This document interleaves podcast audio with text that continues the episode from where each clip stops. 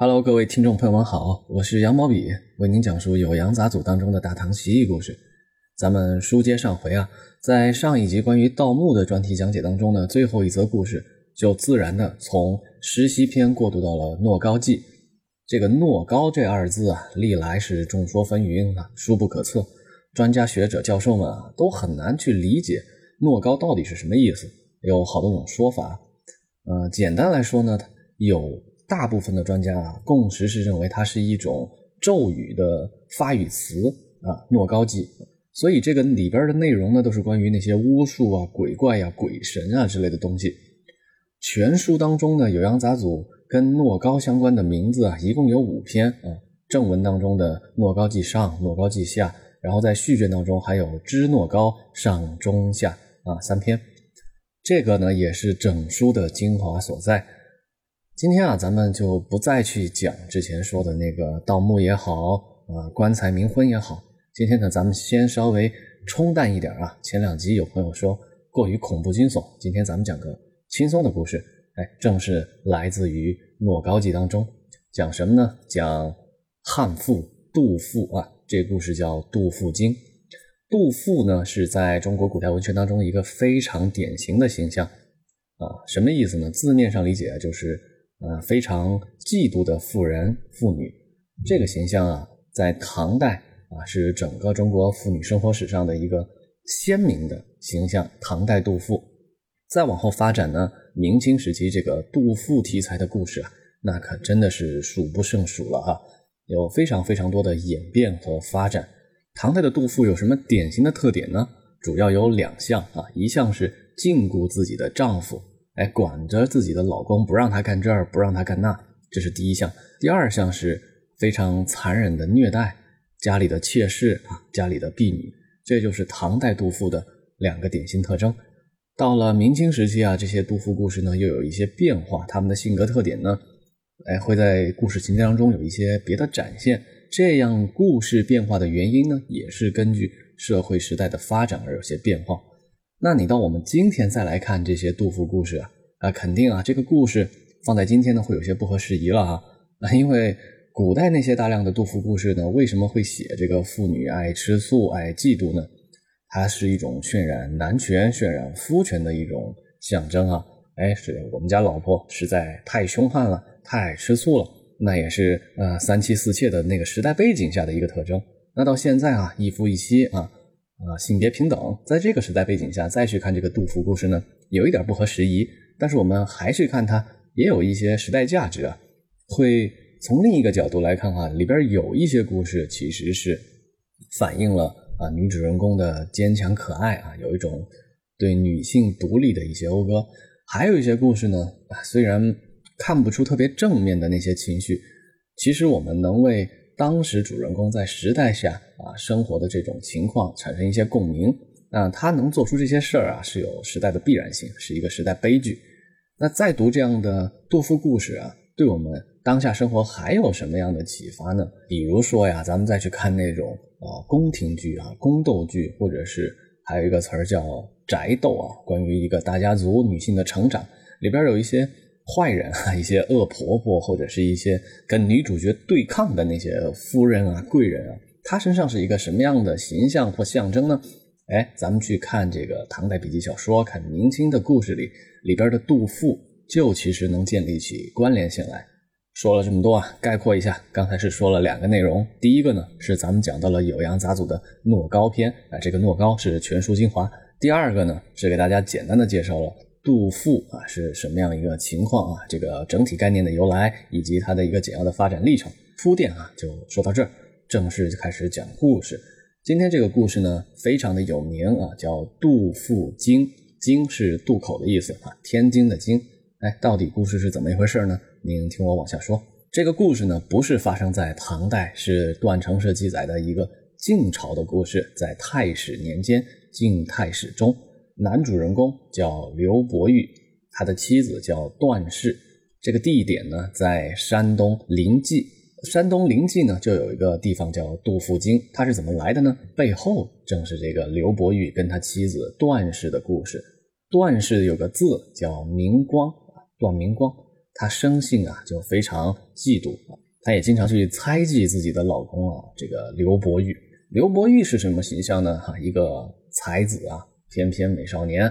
他经常呢在妻子面前朗诵一篇中国文学史上非常经典的啊文章，叫《洛神赋》啊。《洛神赋》啊，大家都应该听说过，这是三国时期才高八斗的曹植啊写的一篇文章。他描写了这个洛神的美貌，其形也是天若惊鸿，宛若游龙啊，写的非常的好，非常的好。故事里的这位刘伯玉呢，经常就在自己的妻子面前啊朗诵背诵这个《洛神赋》。他一边这个念叨这个文章啊，还一边感慨，跟他妻子说：“假如我能娶到一个这样的女子啊，吾无憾矣。我真是三生有幸，再也没有遗憾了。”他的妻子段氏啊，段明光就说：“君何得以水神美而欲轻我？你怎么能因为水神长得美艳而轻薄轻视于我呢？哼，我现在就去死，我死之后何愁不为水神？”他放完这个狠话之后啊，当天晚上自己就投江而死。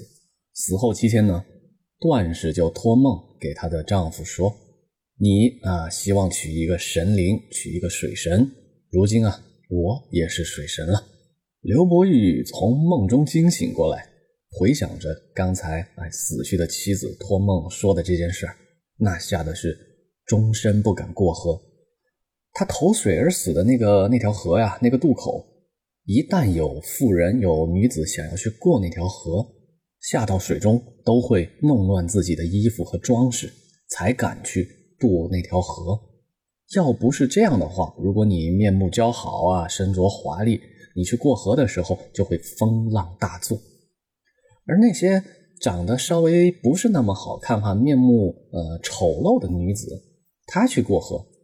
即使是他精心打扮过河的时候呢，水神段氏也不会嫉妒这条河啊风平浪静。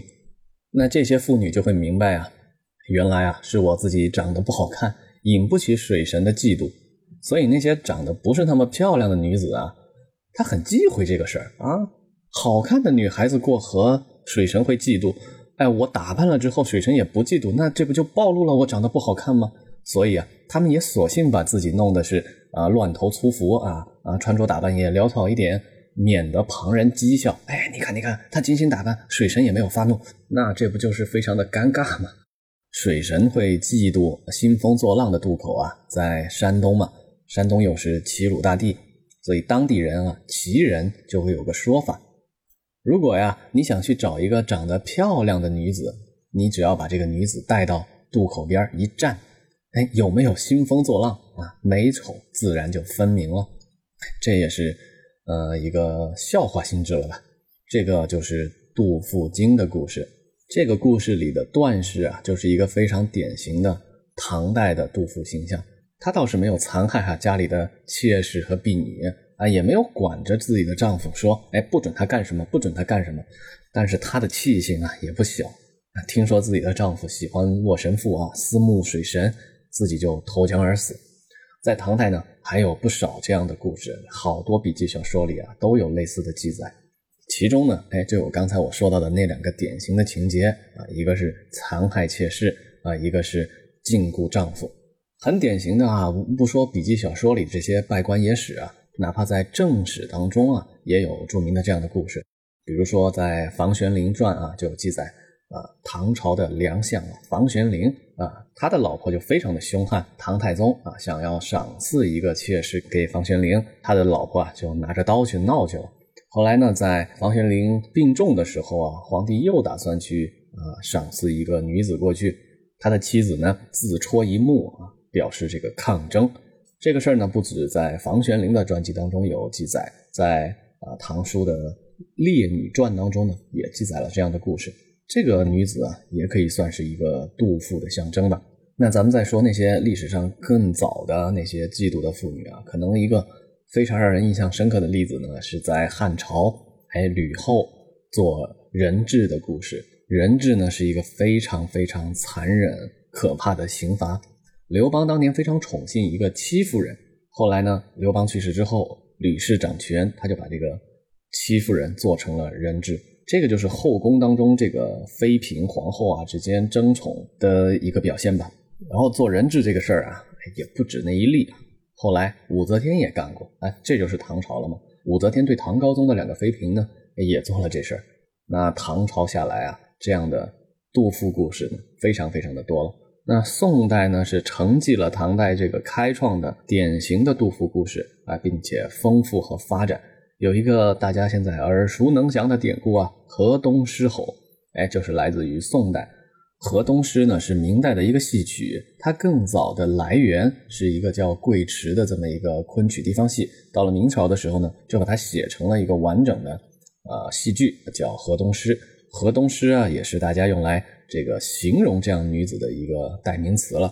除了河东狮啊，还有一个词儿叫胭脂虎，也是形容家里的汉妻啊。杜甫，胭脂虎呢，在《聊斋志异》当中啊有故事，名叫这个，大家也可以去读一下。那咱们再说回杜甫经这个故事，这个故事呢，首先记载在《酉阳杂俎》当中，在《太平广记》当中啊，哎，对杜甫这个题材有一个专题。啊，有专篇在介绍，其中呢就取了《酉阳杂俎》的这个故事啊，题名呢就叫《段氏》啊，也能找到。那这个故事再往下发展啊，发展到最巅峰的那到清代，在清代的笔记小说集《斗篷闲话》当中呢，开篇的第一个故事就是这个杜甫经的改编和发挥。这个《窦鹏闲话》写的非常的离奇，非常的搞笑，他把两个典故都进行了扩写。改写一个呢，就是《杜甫经》。《杜甫经》的原文啊，二百来字。到了清代的《斗篷闲话》当中，他怎么去描写这个刘伯玉的心理活动？他跟他妻子之间怎么一个对话？他的妻子段氏怎么就自沉于水变成了水神啊？都有非常细致的描写。还改了一个什么样的故事呢？是介子推。大家都知道啊，介子推是春秋时期那个有名的啊那个忠义的节士。他跟着这个晋文公啊流亡在外很多年，后来晋文公当上了国公之后呢，封官许愿却没有封介子推，介子推呢也不愿意去求官，躲到了深山里。然后呢，哎，晋文公幡然悔悟啊，想要去请他出山，他不出山，然后晋文公放火烧山，逼他出来，他还是不出来，啊，结果把他烧死了。啊，这个故事啊，也是寒食节的由来。《斗篷闲话》当中，刚才不是说嘛，一个是改编了《杜甫经》，第二个就是改编了介子推这个故事。常见的版本当中啊，介子推是跟他的老母亲啊在山里活活的被火烧死。而《斗篷闲话》改编版是怎么回事呢？是介子推家里有个杜甫，他实在受不了，索性哎两人一块烧死在山中。这也是一个清代人想象力超群的写照了。有空呢，大家可以去翻一翻《斗篷闲话》当中的介子推火封杜甫这个故事。好了，今天的专题啊就讲到这里。我是羊毛笔，咱们下集再见，拜拜。